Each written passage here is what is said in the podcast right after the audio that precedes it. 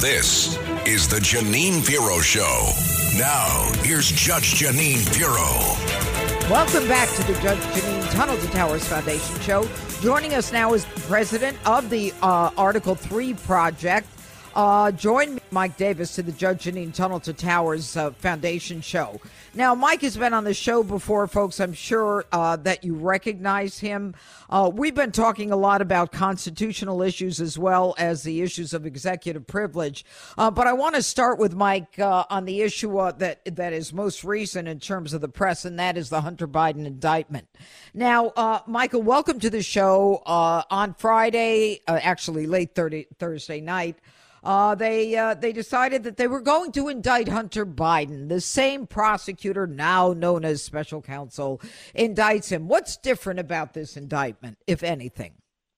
Well, I mean, it, uh, if you read the indictment, it's like 56 pages. It's very detailed. It goes through uh, Hunter Biden's tax evasion schemes with his various uh, foreign entities that uh, he, he, you know, essentially took millions of dollars over the years from all these foreign entities, and he didn't report the income. He spent the money on a lavish lifestyle. He used the money to do very corrupt things uh, with human trafficking and other uh, bad acts. And it looks like this David Weiss is finally charging him for this after David Weiss protected him and protected Joe Biden for so long. I will say this, Judge, if you read this indictment, it goes after the tax charges, but I'm I'm looking at this and saying, okay, what about the un- being a, an unregistered foreign ah, agent? How about and therein and about, lies the rub, Michael Davis. Go ahead.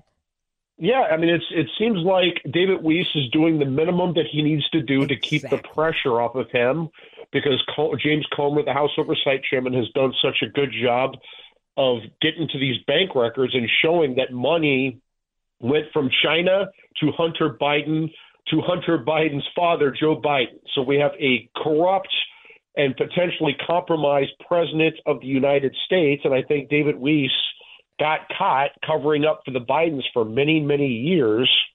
And this indictment seems like the bare minimum that he can do to bring these charges and look credible going after Hunter, but not charging Hunter with anything that's going to go after Joe.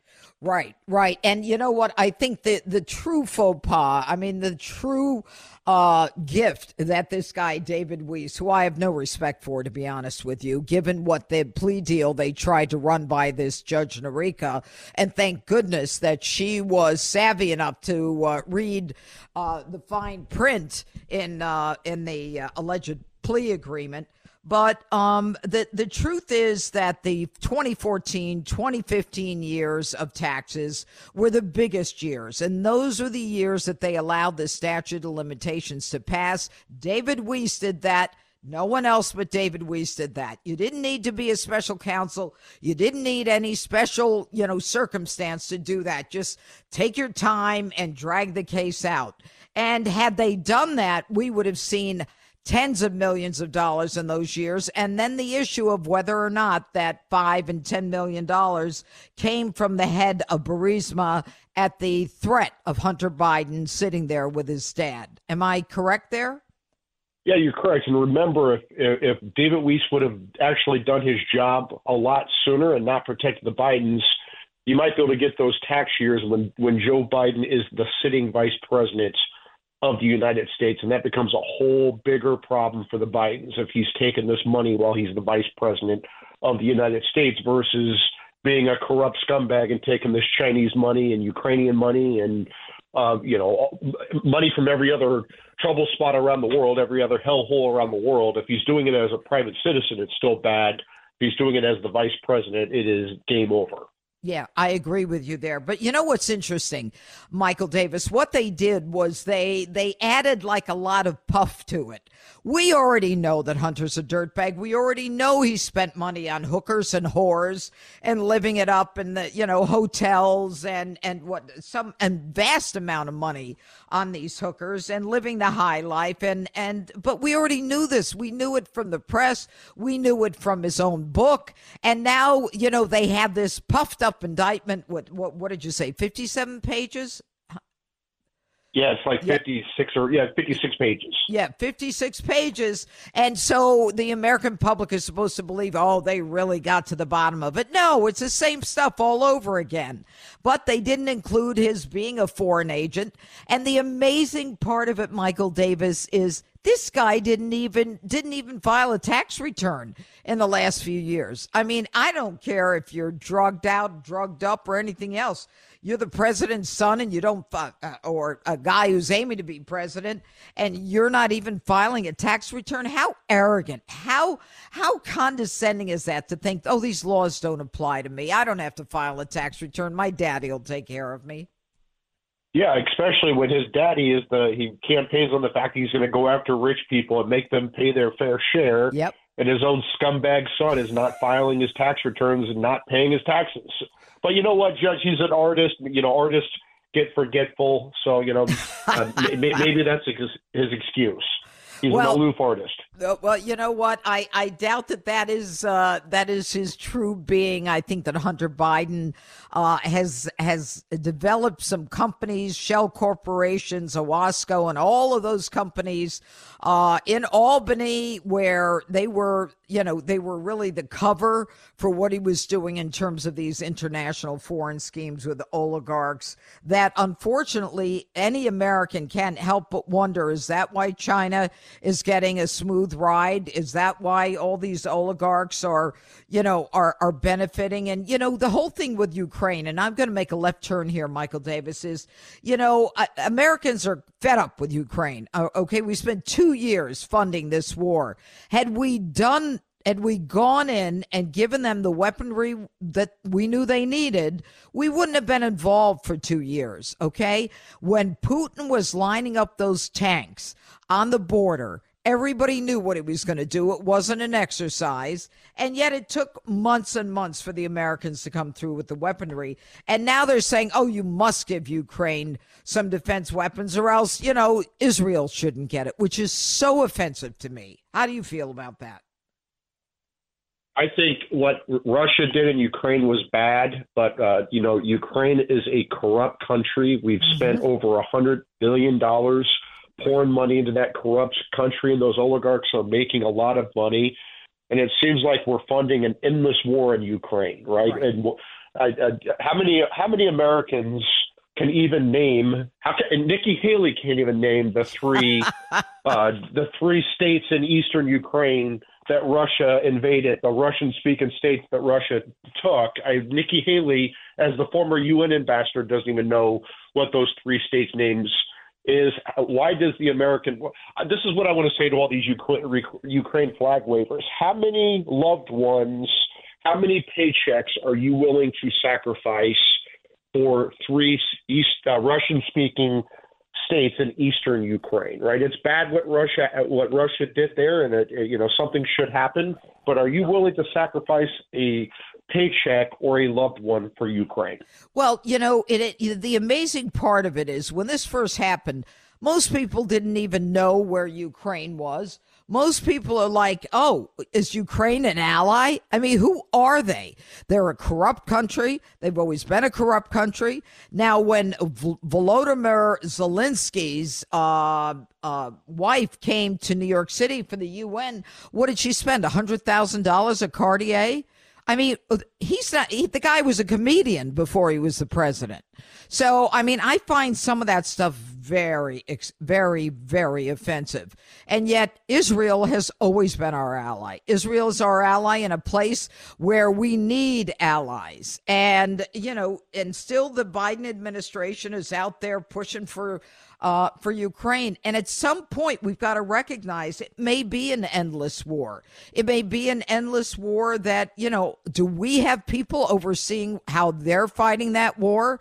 Where Joe Biden said he was sending one of the generals over to make sure that, that Israel fought the war the way the United States wanted it to? I mean, it, it's just stunning the, the, the double sidedness in how they're handling these two countries. Yeah, and it's the problem is is that if Joe Biden actually wanted to build political consensus for the American people to support Ukraine, he's doing he's done a very bad job at it. He's made it so divisive. He's made Ukraine, uh, you know, just a money pit for the American taxpayers. And like you said, I think the American people are waking up and saying, okay, how much more are we going to spend on this endless war, and how much richer are right. these Ukrainian oligarchs going to get out of this war? If you own a vehicle with less than 200,000 miles and have an auto warranty about to expire or no warranty coverage at all, listen up. CarShield has a low-cost month-to-month vehicle protection plan that covers more parts than ever. Visit carshield.com/audio to find out how you could pay almost nothing for covered auto repairs. Drivers who activate this vehicle protection today will also receive free roadside assistance, free towing, and car rental options at no additional cost. Get your free quote today at carshield.com/audio. That's carshield.com/audio. Right. Right, exactly. And and yet right now it appears that uh, Israel is, you know, fighting to win. Uh, and the United States is continuing to take hits. I don't know how many, 67, 68 uh, Americans have been injured in the Middle East, in Iraq and Syria by the Iranian proxies. Uh, and even we had a ship that was, you know, Kirby tried to say, well, it wasn't really our ship that they were attacking. Uh, where we are under fire, and yet oh, uh, uh, Biden doesn't bother to respond when so many of our American military men have been injured in the Middle East. Yeah, I would remember this. President Obama and President Biden both sent billions of dollars to Iran. Iran funds Hamas. Hamas killed over 1,200 people, including Americans. They took over uh, over 200 hostages, including Americans, and they committed the worst atrocities imaginable on October 7th. They yep. raped, yep. kidnapped, tortured, murdered women, children, the elderly, the disabled. Hamas, they're monsters, and uh, the, what what Joe Biden needs to do, what Tony Blinken needs to do, is get the hell out of Israel's way, so Israel can finish the mm-hmm. job. We Israel doesn't need anything from us except for us to get the hell out of the way. Right, right. But you know, unfortunately, Israel needs the United States to continue to supplement, um, you know, the uh, the the dome.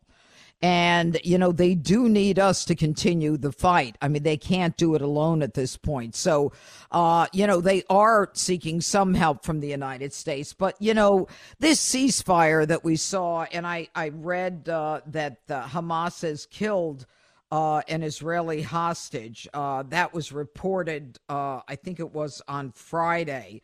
Uh, and uh, it is, you know, it's very frightening and it's very disconcerting that we have these pauses, and yet at the same time, there are still over a hundred hostages that Hamas has in the tunnels, or maybe the Palestinian jihadists in the West Bank have them. We don't even know where they are.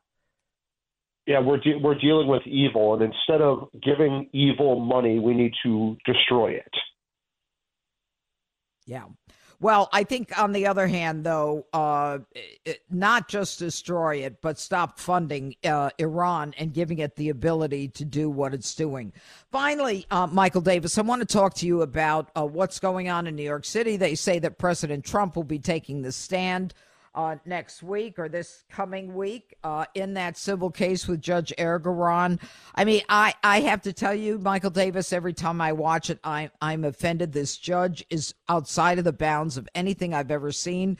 And I say that as a former judge myself. Uh, it is stunning what they are doing to this president who is former president, who is running for president uh, in an effort to, I believe, stop him from getting out there and campaigning. Yeah, I mean, this is obviously lawfare. It's obviously election interference.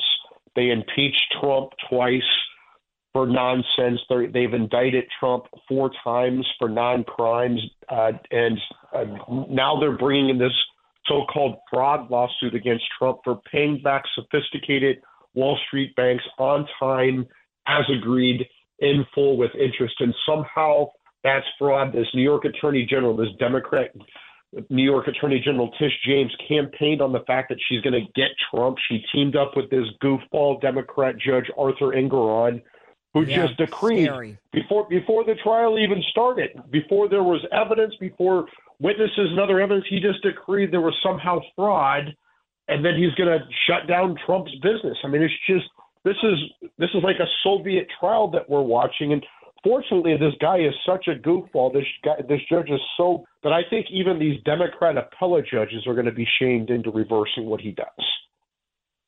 Well, I think that they will be. And honestly, I don't believe there's any way, given the fact that he actually said on the bench Letitia James was right in going after Trump because Trump is a bad guy. While he is deciding the facts. I mean, it's an equity case. I understand that, but he is deciding, you know, the, the liability and whether or not the, the damages and he'll take away the, uh, the, basically the ability of Donald Trump and the Trump organization to, uh, do business. He's calling him a bad guy before the trial is even over and commending Letitia James.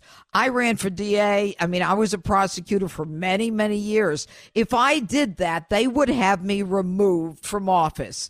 Yet we're living in a time, Michael, where everything is upside down, where you can actually campaign on, I'm going to get Trump. I don't know what I'm going to get him for, but I'm going to get him. I mean, can you imagine if someone campaigned on, I'm going to get uh, Joe Biden, uh, and uh, I'm going to get, you know, Jill Biden or whatever? It's just, it's un American. It's not what we do.